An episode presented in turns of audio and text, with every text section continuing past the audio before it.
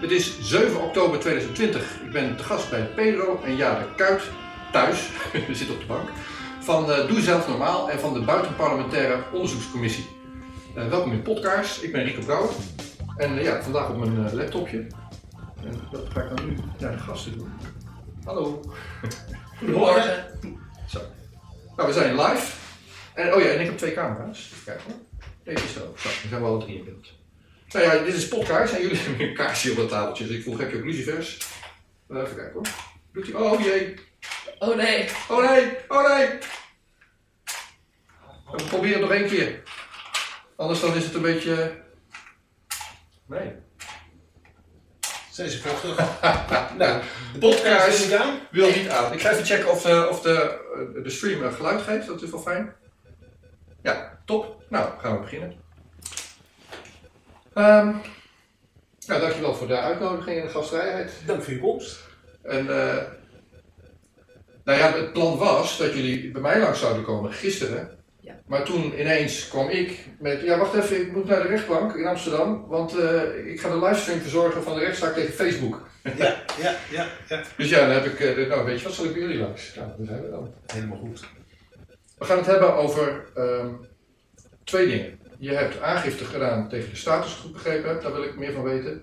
En je staat op het punt te beginnen met je buitenparlementaire onderzoekscommissie. Daar heb je nu alle details van. Ja. Dat wil ik ook weten. Dus in het kort, we gaan zo meteen verder op die buitenparlementaire onderzoekscommissie. Maar om dat neer te zetten, wat ga je onderzoeken en wanneer ga je beginnen?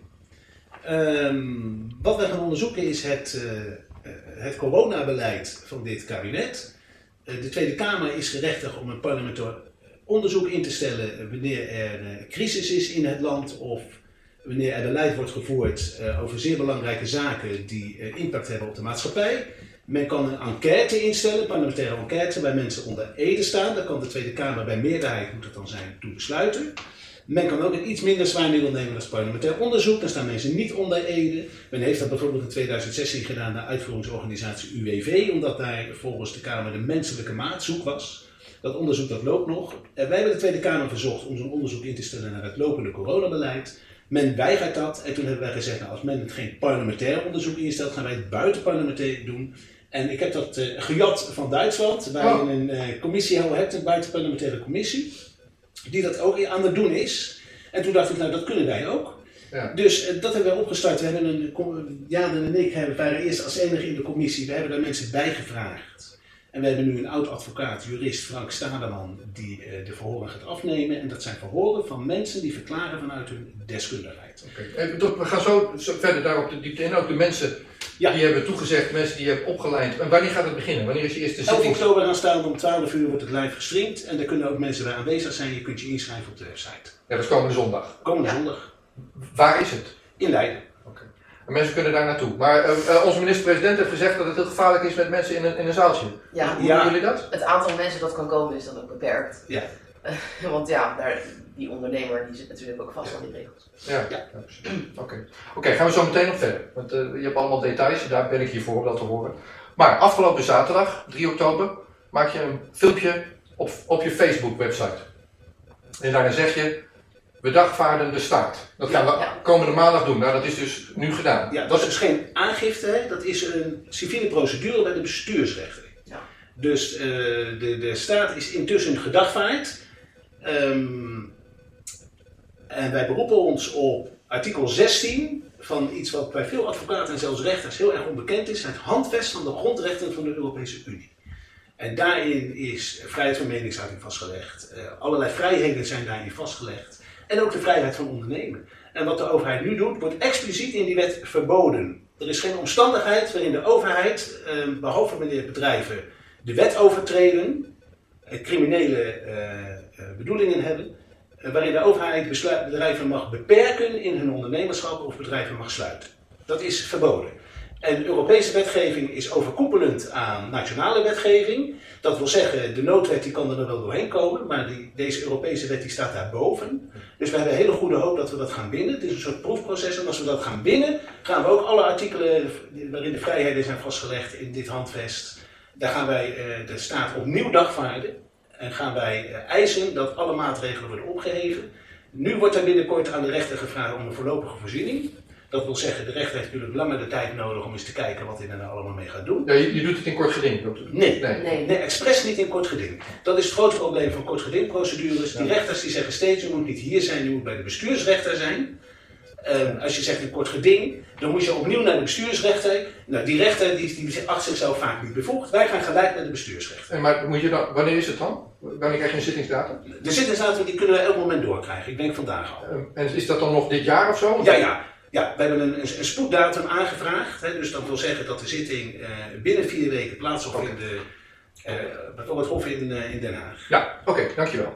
Op je website staat, eh, kunnen mensen meedoen. Dus ik heb, Ja. dat, eh, ja, ik heb het meegenomen. Beste ondernemer.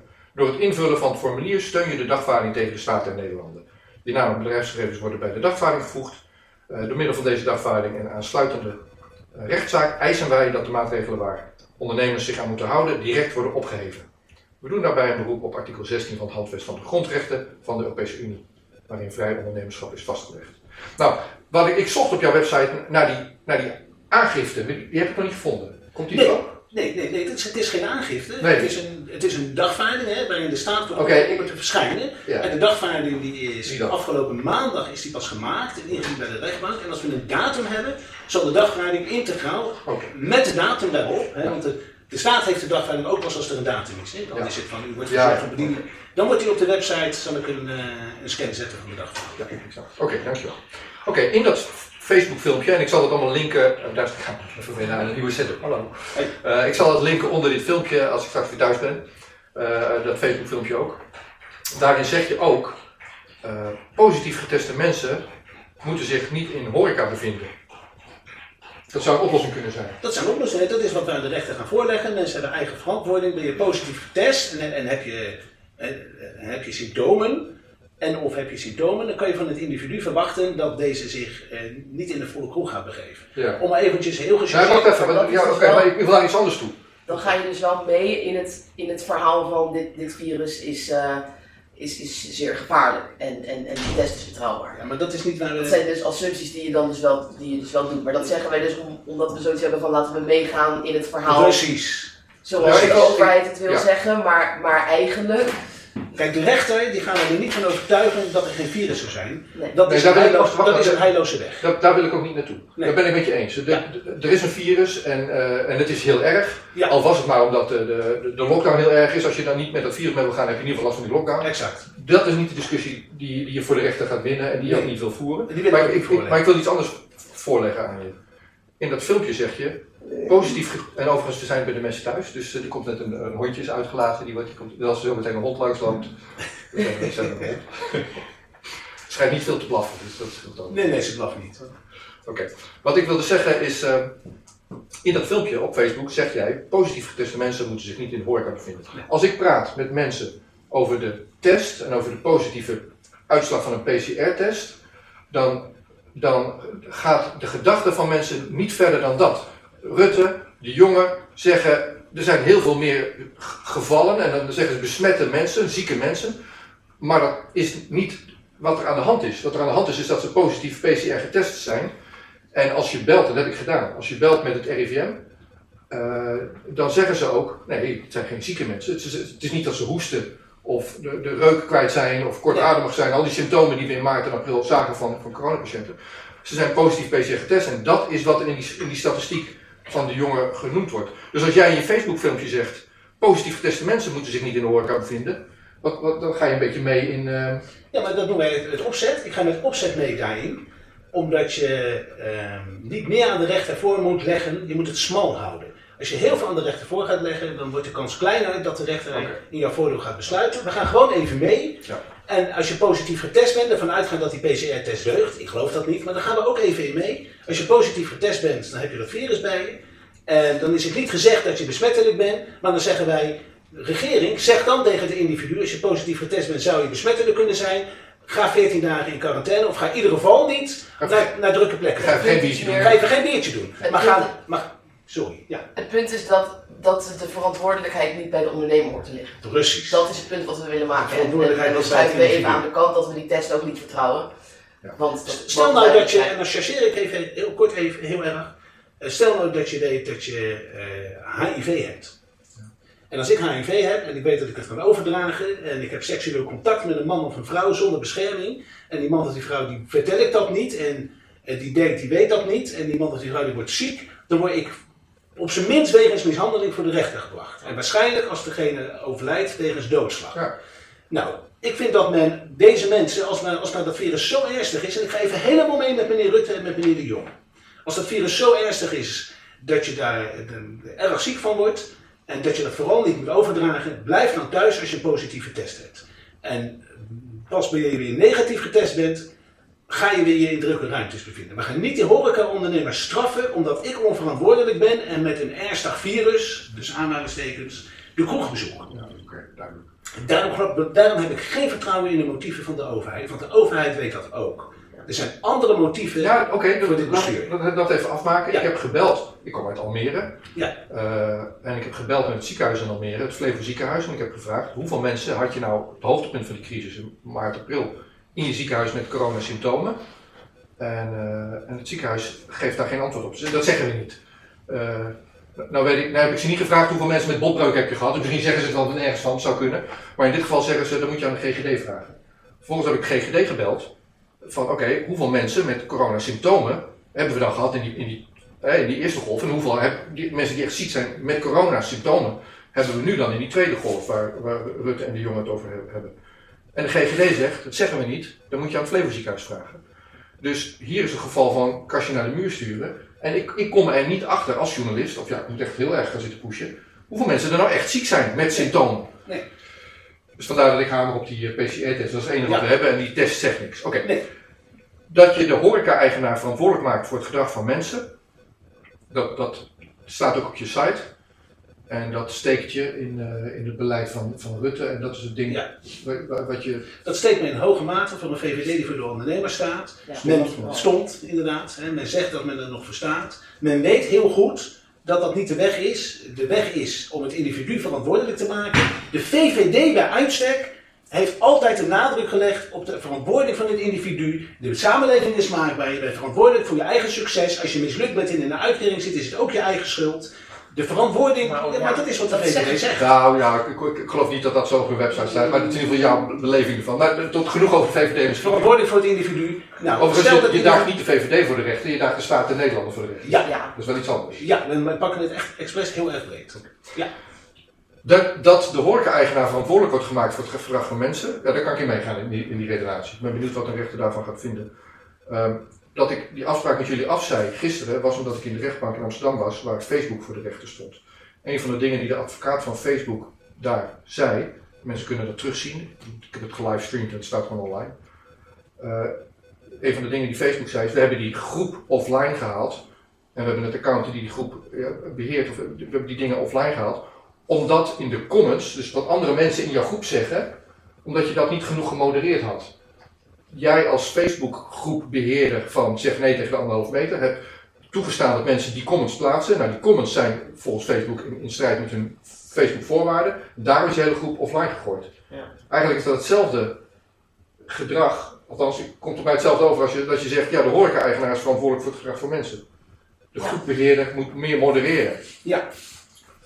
Ja, men, men maakt de, de, de groepbeheerder eh, verantwoordelijk, terwijl deze mensen verantwoordelijk zijn voor hun eigen uitlatingen. Dus als Pietje een uitlating doet die echt niet kan volgens de voorwaarden van Facebook, die voorwaarden ga ik dan even niet over discussiëren, dan kan Facebook dat account van offline halen. En waarschuwen, dit heb jij gezegd, want blijkbaar heeft men daar zicht op, hè? Dit heb jij gezegd in deze groep. Eh, dat is niet gemodereerd door deze groep, maar je zit wel op ons platform. Nog één keer en dan ga je voor. Nee, helemaal niet nog één keer. De hele groep is gewoon offline gegooid. Dat is, Nee, maar ze- men moet dan het, dat account doen. van degene Ja. die de regel overtreedt, dat. moet men offline houden. Die moet men verantwoordelijk Ja, houden en niet de groep. Ja, maar dan, ja. nou, dat gaat hier ook gebeuren. De, de, de cafés überhaupt, moeten mensen niet offline gehaald worden om wat ze Er zeggen. moet geen censuur plaatsvinden. Nee, maar Ja. eventjes het principe, Dus- want dat, dat geeft Rico aan. Ja. Van, Ja, het principe is hetzelfde, maar ik, Ja, ik vind toch dat we, dat we erbij moeten zeggen. Waarom ik zo Facebook bij jullie hier op de bank benadruk, is omdat jullie ook daar uitgesproken over zijn. Ja, ja, wij gaan weg. Ja, dat wil ik maar even vragen. daar Dus- hebben we ook wel kritiek op gehad hoor, maar... Ja. eh, ja, wat is de wil je me vertellen wat je gaat doen met je Facebook-account? Er En, een, wat voor, eh, en wat voor reactie? Ja. Vertel jij maar, maar je hebt correspondentie gehad met iemand Ja. die vond het niet goed dat we weggingen. Klopt. Eh, ja, nou ja, dat is natuurlijk een reactie die je wel vaker krijgt wanneer je zegt van je, je zou eh, Facebook moeten verlaten en, en alternatieven moeten gebruiken die niet gecensureerd worden en die niet eigendom zijn van een groot bedrijf bijvoorbeeld. Um, wij kregen bijvoorbeeld, omdat we we hebben een oproep op de website staan van uh, doe met ons mee, ga met ons mee naar MiWi en, en abonneer je op ons Telegram kanaal, omdat Facebook dus in hoge mate censuur toepast. Um, toen kreeg ik op een gegeven moment uh, in de mailbox van de website kregen we een mailtje van, uh, van iemand en die zei van ja, ik vind dat jullie dat niet zouden moeten doen, want Facebook is juist de plek waar heel veel vrijheidsstrijders, noemde deze meneer, dat is altijd wel een mooi woord op zich, waar heel veel vrijheidsstrijders elkaar hebben gevonden. En ja, de meeste mensen zitten nou eenmaal op Facebook en, en mensen zijn kuddedieren, die stappen niet zomaar over op iets wat ze niet kennen. En, nou ja, um, ik heb uh, deze meneer geantwoord dat dat inderdaad wel zo is natuurlijk. Ik bedoel, uh, ik, ik heb ook, uh, ik ben er zelf ook lid van, van meerdere Facebookgroepen, van best wel veel eigenlijk inmiddels. En, en daar heb ik inderdaad best wel veel mensen gesproken. En, maar ik denk dat het, het nut van Facebook afneemt nu, naarmate er meer censuur plaatsvindt. En um, ja, de, de privacy kan natuurlijk, dat is natuurlijk een lachertje daar. Je gegevens worden natuurlijk gewoon gebruikt voor alles. En uh, ja, ik, ik denk dat dat zeg maar zwaarder weegt dan het feit dat het misschien inderdaad in het begin even kan duren voordat mensen echt overstappen. Want deze meneer zei ook van ja, waarschijnlijk ga je dan volgers verliezen omdat die mensen dan niet meegaan. En ja, dat, dat zou kunnen. Dat is een risico, maar wij, wij achten uh, dat een aanvaardbaar risico omdat Facebook in onze ogen gewoon steeds minder nuttig wordt. Soms moet je een statement maken. Soms moet je een statement maken en daarbij ook de belangen afwegen.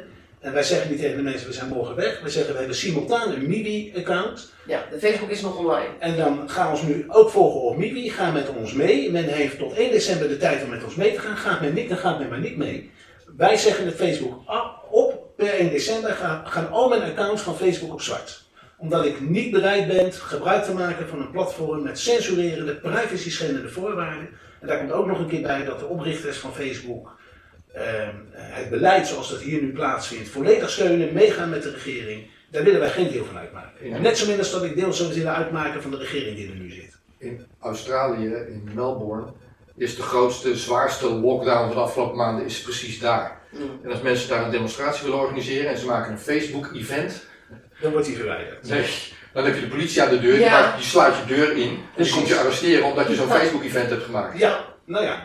Dus uh, om, om er even aan te geven. Wat ik wil zeggen is dat, dat mensen die opkomen tegen dat restrictieve beleid in, uh, in uh, de staat Victoria, in, in, de stad Melbourne in Australië, die mensen zitten nog steeds op Facebook. En ze maken daar hun event aan ja. en proberen daar met elkaar te communiceren.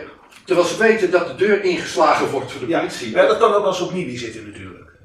Oh ja, dat zal geen verschil maken. Dat zal geen verschil dat zal geen verschil maken. Nee. Maar je hebt gekozen daar geen factcheckers. Nee. Dat scheelt. Ja. Ja, dat heb je gelijk in. Dat zal geen verschil maken. Dus in die zin is het uh, moedig om te doen. Zeker. Of je dat nou doet op Facebook of op MeWe. Nou, jullie hebben gekozen voor MeWe en dan stoppen we erover. Maar ik heb een stukje daarvan uh, meegenomen, dat wil ik oplezen. Uh, MeWe.com, dus M-E-W-E. Uh, began in Albuquerque in New Mexico as a vision hatched over dinner between good friends who were early founders of social media. With Facebook all the rage, dat betekent met Facebook zo populair als het is, they felt something critically human was getting lost. The spirit of our democracy and the backbone of our privacy. The big technology companies, and you know who they are, have reverted to treating us as commodities. Een kleine anekdote maken nog. En dan gaan we stoppen met dit. Maar ik zit dus in die rechtszaal, ik pak mijn spulletjes in. Je ziet nu wat ik bij me heb, laptopje, ja. geluidsding, camera's. Dus ik zit er al met in te pakken, touwtjes. En die rechter vraagt mij van, uh, Blijft dit ook online? Ik zou ik begin te lachen. Ja, we hebben het hier over, over Facebook gehad. Uh, een ander bedrijf dat wel censureert heeft gebruikt andere woorden. Maar die rechter moeten ze nog oordelen over Facebook. En ik zeg in mijn naïviteit, ja, dat, Facebook, Twitter, YouTube, ze censureren allemaal. Maar dit is gestreamd naar YouTube. Uh, maar als ik dat gemonteerd heb, zet ik het ook op andere kanalen die niet censureren. Hij vraagt ook, blijft dit, blijft dit online? Dat geeft hem zei, dat ze ook denkt, dat zou Facebook wel eens kunnen verwijderen. Ja, dat, daar begon ik op te lachen. Ze heeft daar uitspraak over gedaan. Ik, ik weet, nee, dat, dat, nee, nee, bij wijze van spreken. Daar wil ik, dat, dat, wil ik niet meegaan, maar ik moest ook lachen van ja, ik weet niet of het online blijft. Nee, nee, precies. Ik laat het online staan, maar of YouTube erin meegaat. Oké. Okay. Genoeg daarover. Ja. Mensen kunnen je volgen naar MeWe. Een podcast zit nog niet op MeWe. Ja. even klein, ik maak even misbruik van de gelegenheid. Ja. We hebben opnieuw, doe zelf normaal, een, uh, een meldpunt mondkapjes op scholen. Ik heb ondertussen denk ik zo'n 800 meldingen binnen. Dat gaat heel erg snel. Meldpunt mondkapjes op scholen. Is, eh, zit jouw kind op school en moet het een mondkapje dragen of voelt het zich gedwongen? Eh, meld het en doe je verhaal bij dat meldpunt. En daar wordt altijd contact met je opgenomen. Ja, nu is het nog niet eh, verplicht om in de klas, Nee, dat is- ik, maar wel in de gang. Ja, maar je ziet het ook steeds meer in klassen, dat kinderen worden aangesproken die het mondkapje in de klas niet op hebben. Dat er toch wordt gezegd, je zou het beter wel kunnen doen. Dus het wordt nu ook voorzichtig geïntroduceerd in de klassen. En praktijklessen die op heel veel VMBO's plaatsvinden, meer dan de helft van de lessen zijn vaak praktijklessen, daar moet je op. Ja. In de klas. Ja, en, en ook nog het feit dat, en hier heb ik het meer over gehad, dat ze dan zeggen het is niet verplicht. En inderdaad, de overheid kan dat niet verplichten, maar ze kunnen het wel zo maken dat, het, dat de burgers het elkaar verplichten. Eigenlijk. Dat is wat men doet. Men En dan, dan maken ze dingen ontoegankelijk die je nodig hebt. Vandaag is ook het debat in de Tweede Kamer over de spoedwet. Dus zodra dat ding erdoor is, Ja, dan, eh, ja. dan wordt het vanzelf verplicht. Hebben jullie al mondkapjes? Bezit je al mondkapjes? Ehm, ik, Ja, ik, wel. ik had er een omdat ik naar Duitsland en Oostenrijk ging. Ik, rijd geen auto. Ehm, maar ik zou eh, hier eh, in winkels je mondkapjes op moet, die winkels bezoek ik niet meer. Nee. Eh, nee, dat eh, doe ik ook niet. Oh, Totdat dat Rutte zegt het moet, ja, dan, dan, als het moet, dan moet het of zo. Bestel, ik Ja, bestel maar mijn wij wel bedoelt dat het op straat moet doen. Heb waar we naartoe gaan. Nee, als het op straat moet, dan zal ik overgaan tot burgerlijke ongehoorzaamheid en dan laat ik me liever oppakken zodat ik een mondkapje draag. Ja, ook voor 1000 euro boete of 10.000 euro boete? Eh, Ja hoor, dan, eh, ik draag geen mondkapje. We gaan naar jullie buitenparlementaire onderzoekscommissie. Ja. Ehm, nou, ehm, het begint dus zondag. Het begint zondag om 12 uur. Je hebt een ruimte in Leiden. Ja. Daar mogen 30, er kunnen mensen, 30 mensen in. Nee, het is... eh, Hoe werkt het? La- Vertel maar hoe het eruit ziet. Ja, nou, het, het is een ruimte in Leiden. Het is, het is een, een, een vergaderzaal eh, bij een hotel. Die verhuurt ook zalen om te vergaderen. Daar is alles aanwezig. Ehm, ik wil toch even vertellen dat wij eerst eh, bij Van der Valk zouden zitten. En Van der Valk, toen die lucht kreeg van de inhoud van wat we gingen doen, toen heeft Van der Valk ons afgebeld. Dus eh, Van der Valk restaurants en hotels, die willen geen controversiële dingen in hun zaaltjes. Daar vindt ook censuur plaats, dus ga daar vooral niet naartoe als u nog moet vergaderen. En eh, deze man, eh, is, een, het is een kleiner hotel in, in Leiden, die had er geen moeite mee. Dus die zegt, nee, wat jullie in die vergaderzaal doen, moeten jullie weten. Als het geen criminele activiteiten zijn, eh, dan is het prima. Eh, dus dat zaaltje is wel wat kleiner geworden. Ehm, dus we hebben nu net, ik heb nu net de inschrijving gesloten voor mensen die eh, zich in kunnen schrijven om aanwezig te zijn. Dus je kan je op de website moet je, je aanmelden om aanwezig te zijn. Je kan niet zo naar binnen lopen. En dat komt door de regels ook van de regering, want er is een beperkt aantal mensen wat naar binnen mag. En we Ja. willen die ondernemer niet in de problemen brengen. Nou, en jezelf ook niet. Je hebt geen zin in een inval dat het opgebroken Nee, nee, nee. Als ik ervoor kies, hè, dan is dat. eh, maar die ondernemer willen we niet erbij confronteren met een rebellerende commissie die allerlei mensen naar binnen sleept. Je gaat dit terug, eh, terugkerend doen. Dus komende zondag is de eerste. Komende zondag is de eerste en de 17e is de tweede, ook in Leiden. En dan zullen we in ieder geval elke week, maar straks zelfs twee keer in de week, omdat we zoveel aanmeldingen hebben, zullen we samenkomen. Het zal niet altijd in Leiden zijn, want we krijgen nu van alle kanten zoutjes gratis aangeboden. Even wachten tot de koffiemachine klaar is. Ja, die, eh, Het is niet dat er iemand koffie zet, maar de machine zet zichzelf. ja, hij spoelt. eh, dat is oké. Maar dat, dat, dat verstaan ze je niet als je er doorheen Precies. precies. Ja, Dus komende zondag is je eerste. De week daarna eh, ben je opnieuw in, in hetzelfde zaaltje in, eh, In Leiden, voor de ja. tweede. ja. Oké. De Buitenparlementaire Onderzoekscommissie 2020, de website bpoc2020.nl, exact. doet middels het horen van getuigen onderzoek naar de door de overheid getroffen maatregelen in het kader van COVID-19 coronavirus. De commissie hoort hiertoe deskundigen zoals artsen, wetenschappers, juristen, hoogleraren, waarbij de volgende vraag centraal staat. Waarom zijn sinds 15 maart 2020 vanwege COVID-19 beperkende maatregelen in ons land opgelegd? Zijn deze maatregelen effectief en staan de opgelegde maatregelen in verhouding tot de ziekte die veroorzaakt wordt door het SARS-CoV-2-virus? Wie, wie zijn jouw deskundigen komende zondag? Komende zondag hebben we professor Dr. Michaela Schippers. Die hebben wij. Eh, zij is hoogleraar in gedragswetenschappen. En wij hebben eh, Bettina van Steenis. Zij is eh, huisarts eh, in het eh, oosten van het land. En eh, zij komen hun visie op het eh, coronabeleid eh, uiteenzetten. Eh, Daar zijn we heel erg blij mee. Eh, ik kwam mevrouw van Steenis op het spoor omdat zij een kort interview had gegeven in het, eh, in het van het Algemeen Dagblad van het oosten van het land. En eh, Toen heb ik haar huisartsenpraktijk gebeld en ze belde mij al snel terug. En zij heeft erg veel te melden over eh, hoe ze, wat zij als huisarts meemaakt in haar praktijk, als we het dan hebben over menselijke kwaad. Wat zij als huisarts meemaakt in haar praktijk ehm, als gevolg van het coronabeleid en hoe zij daar zelf tegenaan kijkt. Wat, hoe, ging dat hoe ging dat dan? Wat, wat zegt ze dan? Wat ze gaat zeggen. Ja, maar wat, wat maakt Ja, ze mee in de praktijk? Wat, wat maakt dat ze met je meedoet? Ja, nou, ik, wil, ik wil niet haar, haar. Wat maakt dat ze met meedoet, is dat zij ehm, merkt dat zij niet helemaal vrij, niet vrij mee is in het uitoefenen van, het beroep, eh, van haar beroep.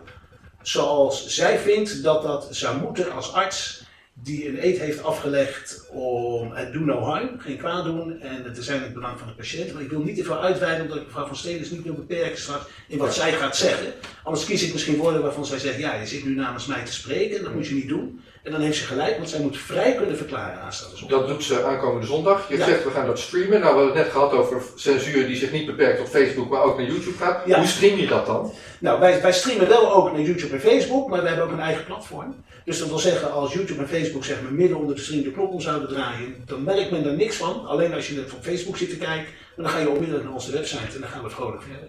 Je hebt je eigen streamingdienst gebouwd. Ja, ja, dat heeft mijn zoon gedaan. Die wil ik toch alle eer geven. Die is eh, echt, die, die jongen die is, die is geweldig. Als ik tegen hem zeg, Boris, zet even een streamingdienst in die website. Dan aan het einde van de dag staat hij erin. Oké. En dan, eh we doen het trouwens ook met deze software die ik hier zie, Streamlabs.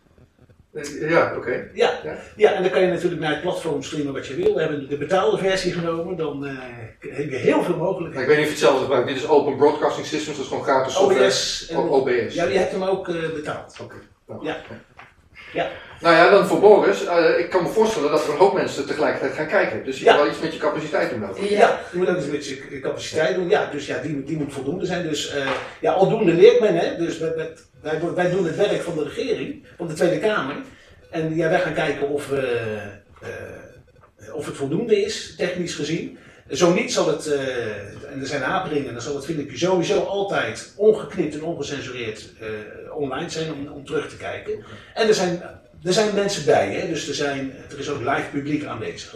Nee, ik kom ook. Komende zondag ben ik erbij. Hartstikke fijn, ja. Ik, ik probeer ook de week daarna. Ik moet het even Ja. kijken of ik kan. Maar het is wel mijn bedoeling. Want, nou vertel verder. Wie heb je 17 oktober? 17 oktober hebben wij ehm, Wie had ik ook alweer? Eh, meneer Ortiz. Hij is chemicus en hij kan heel veel vertellen over de PCR-test. En wij hebben, we zouden Pierre Capel hebben, maar die Ja, heeft zijn dat afspraak verzet. Oh. Ehm, wie is er nou voor in de plaats gekomen? Oké, dat hoeft Daar ook wil niet. ik even vanaf Ja, zijn. hoeft ook niet meteen. Ik had ja, Dat kunnen we- geplaatst eigenlijk. Pierre Capel is een hoogleraar in immunologie, dus die Ja. komt een aantal weken daarna. Oké. Ehm, Dan naar die politi- politici toe. We hebben een Ja. Tweede Kamer, er zitten 150 volksvertegenwoordigers in. Daar Ja. zit een zekere persoonlijke frustratie ook in, want ja, ze hebben mij niet gekozen terwijl ik in 2017 ook meedeed. Die zitten nu namens mij dus de regering te controleren en ze doen het niet, want ze doen Nee. die parlementaire enquête niet starten. nee, En eh, ik vind het superleuk dat jullie dat dan doen. Dat doen we het zelf wel. Ik, ik hou daarvan, daarom kom ik ook naar je toe hier om dit verhaal eh, van je te horen. Maar je, je hebt ook de Tweede Kamerleden aangesproken. Ja. Aangeschreven. Of- Ja. Nou, wil je me vertellen, hoe gaat dat? Wat voor reacties krijg je? Ehm, ik, ik, ik stuur gewoon mailtjes naar e-mailadressen van de Tweede Kamerleden. En eh, daarin ik ze uitnodig om het uh, verhoor bij te wonen. Ze uitnodig ook om verhoord te worden als ze dat willen en getuigen deskundigen aan te dragen. En ik deel ook mede in eh, dat mailtje dat ik hun reactie eh, op de website zal publiceren. Nou ja, daar lezen ze misschien een beetje overheen, want de paniek is groot in de Tweede Kamer. Men zegt op grove manieren af, mag ik wel zeggen. Soms echt heel kort van hier doe ik niet aan mee. Nou, dat publiceer ik dan op de website en prompt word je dan opeens door de secretaresse van meneer eh, Voor de Wind word je eh, aangeschreven van eh, wij trekken deze mail in met hele grote letters. Wij Oh. trekken ons antwoord in. En ook dat publiceer ik weer op de website. Dus wat men ook naar mijn mail, dat publiceer ik weer op de website. En men vindt dat niet leuk. hè. Dus Klaas Dijkhoff heeft met een kort zinnetje afgezegd. Ehm Dieper van Haga, meneer Van Haga, ik heb u altijd heel erg hoog geacht. Als ik zie wat u in de Tweede Kamer zegt. U heeft, eh, ik, ik ben met u in contact gekomen, u heeft mij toegezegd, tuurlijk doe ik mee, dit moet gewoon gebeuren. Vier dagen later belt meneer Van Haga mij op. eh, dat hij eh, zijn hoofd niet meer zo ver boven het maaiveld wil, spreken, wil steken, omdat de, en ik citeer, marketingmachine van D66 op volle toeren draait. Dus dat hij zijn medewerking intrekt. Maar is dit, niet ook citeren uit vertrouwelijke mails dan wat je doet? Of Nee dat, vind niet ik, zo? nee, dat zie ik niet zo. Ik vind, ik vind dat er geen vertrouwelijke mails bestaan voor Kamerleden. De regering die hoort transparant en openbaar te zijn. En alles wat een Kamerlid of een minister zegt en tegen burgers, ik ben een burger, dat moet ik in de openbaarheid kunnen gooien. Kan dat niet, dan, markeer, dan, dan blijkbaar heeft men dan wat te verbergen. En een, tweede, een volksvertegenwoordiger die wat te verbergen heeft, die moet onmiddellijk opstappen. Dus eh, deze meneer heeft dan, als hij dat vervelend vindt, dan, dan wil hij, als hij niet wil dat de mensen dat weten, moet hij het niet zeggen. Hij heeft het wel gezegd. En eh, hij heeft mij ook een mailtje gestuurd dat hij niet komt. Daarin zei hij dat niet meer, maar ik, een heel vriendelijk mailtje. Eh, toen heb ik daar nog even als opmerking onder gezet hoe mijn contact met meneer Van Haga is verlopen. En als hij het wil ontkennen, mag hij dat doen. Dan, eh, Maar even, de mensen die niet komen, ik, dit is podcast. Podcast zijn positieve dingen voor mensen die dingen doen zoals jullie. Je komt op, uit je bank, je staat op. Je, maar mensen die niet komen, publiceren we ook. Ja, maar die komt er wel. Heb je al positieve dingen? Niet uit de Tweede Kamer. Niks gewoon. Nee. Nee. Nee, nou kreeg ik net wel, en daar ga ik, kan ik nog niet te diep op ingaan, eh, een, een heel positief bericht. Dat wij waarschijnlijk twee belangrijke mensen uit de Tweede Kamer, die hebben gevraagd om met mij te mogen spreken. Omdat zij er ergens naar neigen om toch een verklaring af te komen leggen. Naar aanleiding van eh, eh, de, de, de publiciteit die wij nu toch vergaderen. Eh, zegt men, wij willen deze commissie toch wel serieus nemen en we willen graag even de, weten welke vrijheid wij hebben om te verklaren. Dus daar ga ik vandaag weer in gesprek met deze Zijn er beperkingen aan de vrijheid om te verklaren? Nee, die zijn er niet. Er is ook geen vragenlijst. En dan vraagt dan altijd, wat wordt er gevraagd? Nou, even duidelijk, mensen, er wordt niks gevraagd. De enige wat meester Frank Staderman zal doen, degene die de verhoren afneemt, dat is om, als er verduidelijking nodig is, als hij iets niet begrijpt, of hij denkt dat dat voor de behoorders beter is, dan zal hij ingaan op de verklaring van, kunt u hier wat dieper op ingaan? Hè? Kunt u hier, hier uitleg over geven? Dat is het enige wat hij doet. Iedereen mag vrij naar eer en geweten verklaren en het wordt niet gestuurd in de verklaringen. Nee. Ik, heb, eh, ik ben terughoudender dan jij in citeren uit eh, correspondentie. Ja, Ik heb eh, de voorzitter van de veiligheidsregio waar ik woon, die woont in Almere, dat is een grote stad. En de burgemeester van Almere is ook de, voorzitter van, van die veiligheidsregio, Frank Weerwind. En ik wil graag weten, hoe gaat het dan in je overleg met Bruls, met de andere burgemeesters? Hoe kom je tot je keuzes? Uh, afgelopen half jaar, dat moet niet makkelijk geweest zijn. En, en ja, dat, dat zijn je afwegingen uh, naar, naar de komende maanden toe. Ik, ik, heb twee kinderen op school in Almere en uh, die hebben hobbyclubjes en, uh, en die willen met vrienden spelen. Wat, wat, wat voor beleid. Dus ik nodig gewoon de burgemeester uit. Ja. Hoi, ik heb een podcast, kom je ook? En die vraag krijg ik ook. Van wat wil je vragen dan? En, Ja. en dan is het ineens stil. Ik kan maar beter niet mailen naar Rico of zo dan, antwoord geven. Dus ik ben er geen afwachting. Ja, het is gewoon open gesprek zoals hier ook op de bank.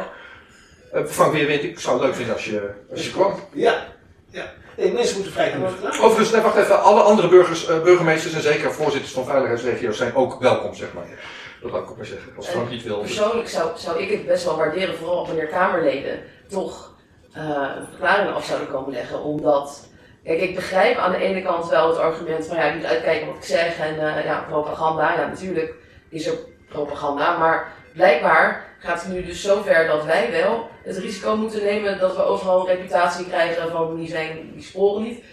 Wij, wij moeten dat risico wel nemen, terwijl wij burgers zijn. En eigenlijk zou de Kamer dit moeten doen, maar die Kamerleden zijn bang voor een reputatie. Dat kan niet. Dat lijkt me, dat lijkt me de omgekeerde wereld, eigenlijk. Wij doen werk voor de Kamer, ja. Dus, ik zou het wel waarderen als we medewerking zouden, zouden krijgen van Kamerleden. En mensen die jij, zoals diegene die jij noemt, zoals voorzitters van veiligheidsregio's. en In, in dat kader is het natuurlijk ook te gek als je het hebt over reputatie. Hè? Dat wij belangrijke mensen aan de telefoon hebben. Gisteren op weg naar Groningen, waar wij bij Tom Switzer in dit interview hebben gehad. Ja. Dan heb je die mensen aan de telefoon in de auto en dan, dan praten wij samen. Dat zijn belangrijke mensen uit de medische wereld die ons opbellen, want die dit zeer interessant vinden. En dan de enige reden waarom ze niet gelijk ja zeggen, is hun reputatie.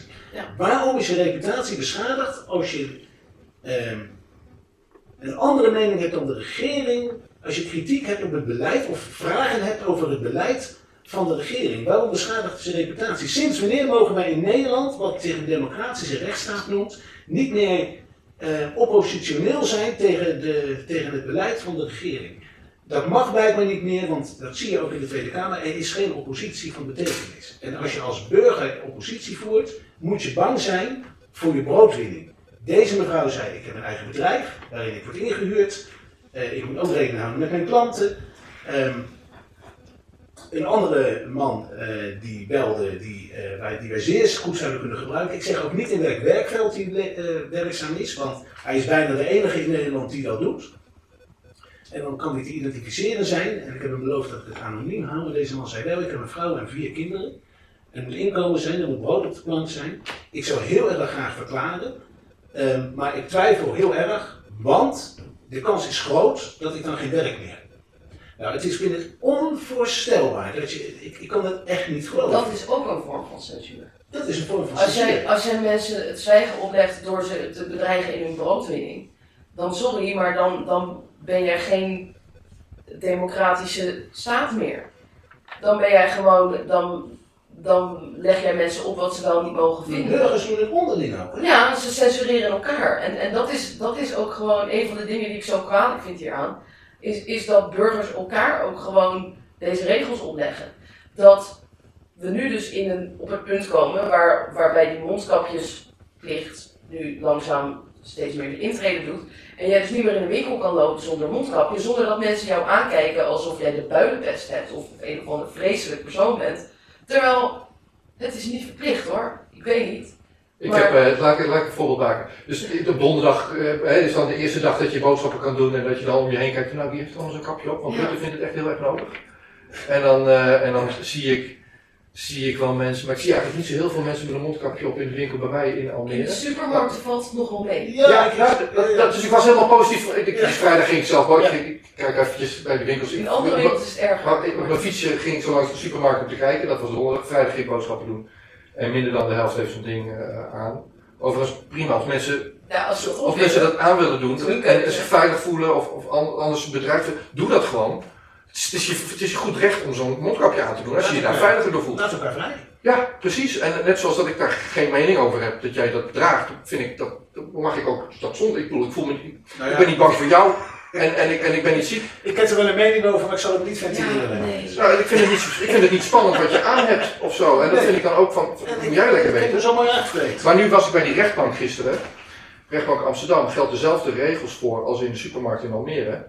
En de mevrouw die daar eh, als eerste je te woord staat als je binnenkomt door, door de schuifdeur, die begon toch wel een gesprek met waarom eh, eh, vindt u, u, bedreigt, u maakt mensen ziek. Vindt u niet erg om, dat u mensen ziek maakt dan of zo? Wilt u, wilt u mensen, mensen besmetten? En dat was wel, dat, dat- daar zat echt de druk op, zeg maar. Ja. En eh, dat was ongemakkelijk. En eh, daarin ging de rechtbank verder dan wat Rutte deed. En ja, ik veronderstel dat dat de opdracht was om die mevrouw dat te doen. Nou, dat is dus het, het, het, het eh, jij kan dat heel goed uitleggen, het sneaky van het beleid. Hè? Ja, ja ehm, kijk, jij hoeft als overheid niet eh, als een dictator op te treden op een directe manier. Het enige wat jij hoeft te doen is de bevolking zover krijgen dat ze dit gewoon bij elkaar doen. En eh, ja, dat is gewoon, dat, daar heb ik grote moeite mee. Wel. En, en dat, dat is ook iets. Kijk, ik, ik ben al, al best wel een aantal jaar eh, best wel maatschappijkritisch. En, en eh, kijk, eh, ik, geloof al, al een tijdje niet meer in, in dit systeem zoals het gepropageerd wordt dat het werkt. En, maar hoe mensen elkaar nu de wet voorschrijven en elkaar manipuleren om bepaalde dingen te doen waarvan je een jaar geleden zou hebben gezegd: voel jij eens aan je paasei, doe eens even normaal. En, en, en nu ineens zijn, leggen wij elkaar dat soort dingen op. Ja. En dan, dan denk ik: sorry, eh, ik, ik ben wel teleurgesteld vaak in, in, in, in mijn medemens. Dat ze dat, dat, dat, ik, ik wil er namelijk niet aan meewerken. Nou, bij mij thuis in de, in de supermarkt was ik eh, aangenaam verrast, dus was ik ook wel weer trots op mijn Ja, het, het ligt er heel erg aan waar je naartoe gaat. En, en het ligt er natuurlijk, het zal ook misschien wel eh, met, met tijd te maken hebben. Eh, want wij zijn natuurlijk een land waar best wel veel eh, verdeeldheid is geweest over specifiek die mondkapjes.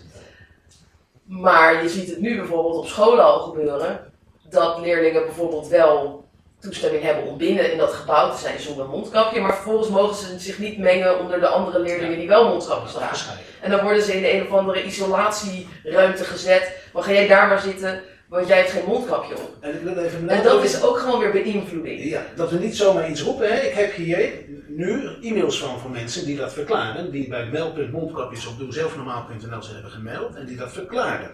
Dus nogmaals, wat wij zeggen, op Doe Zelf Normaal ook. Maar wat we zeggen onderbouwen wij met bewijs. En wij roepen niet zomaar wat. Terug naar je buitenparlementaire onderzoekscommissie, bpoc2020.nl. Ja. De, het zijn geen verhoren, maar de, de verklaringen worden De mensen worden gehoord. gehoord. De verklaringen worden afgenomen of worden, hè, en opgetekend door een advocaat, door een jurist. Ja. Eh, ik wil een brugje maken en dat is dan de laatste vraag van, van dit verhaal. Nederland is niet het enige land waar dit soort acties plaatsvinden zoals jullie dat nu Nee. doen.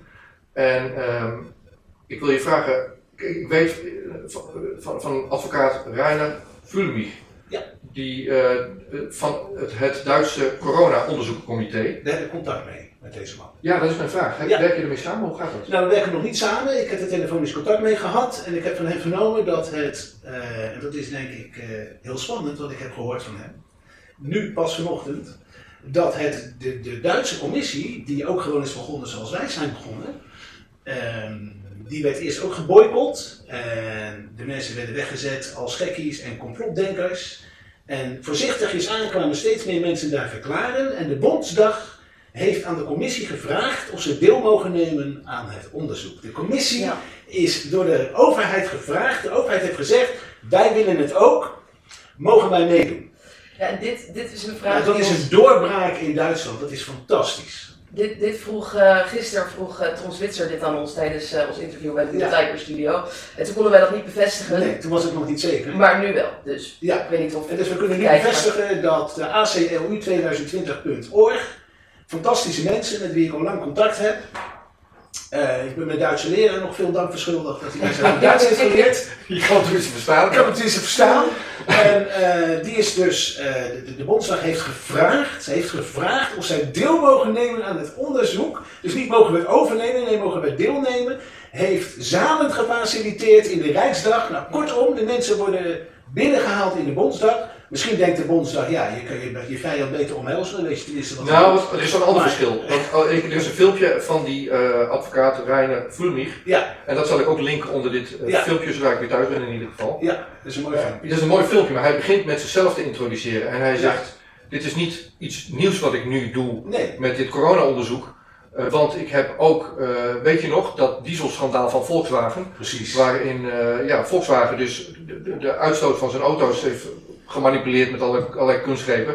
Hij is de advocaat die daar een punt van heeft gemaakt. Ja, En daarna maakt hij het voorbeeld van Deutsche Bank. ja, Dus hij heeft de, de allergrootste zaken in Duitsland, fraudezaken in Duitsland, Ja. heeft hij eh, onderzocht. Ja. Niet de eerste de beste. Met alle respect voor jullie advocaat die niet even... Nee, nee, is niet de eerste de beste. Ja, wij, wij zijn natuurlijk gewoon maar heel klein. Ik bedoel, die ben ik en die Jade. Hè? En wij zijn burgers, verontruste burgers. Die zeggen de Tweede Kamer moet haar werk doen, dat doen ze niet, dus wij gaan het doen. Maar zo is de ACOU ook begonnen.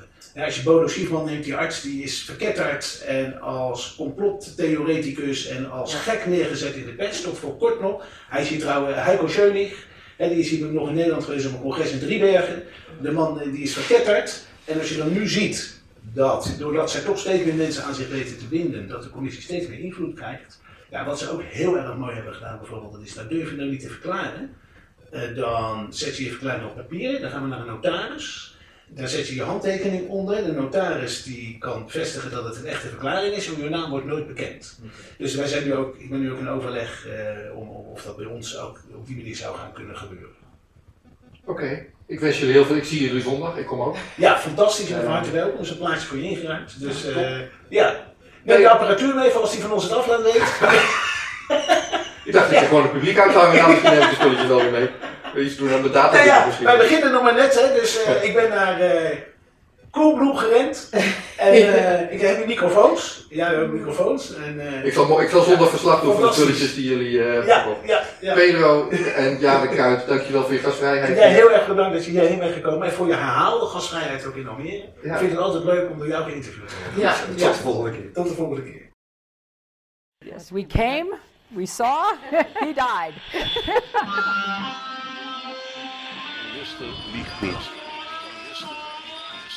Every nation in every region now has a decision to make. Decision to make. Decision to make. You think I'm joking? Predator drones. You will never see it coming. Laat staan dat ik eh, kan ingaan over vuur.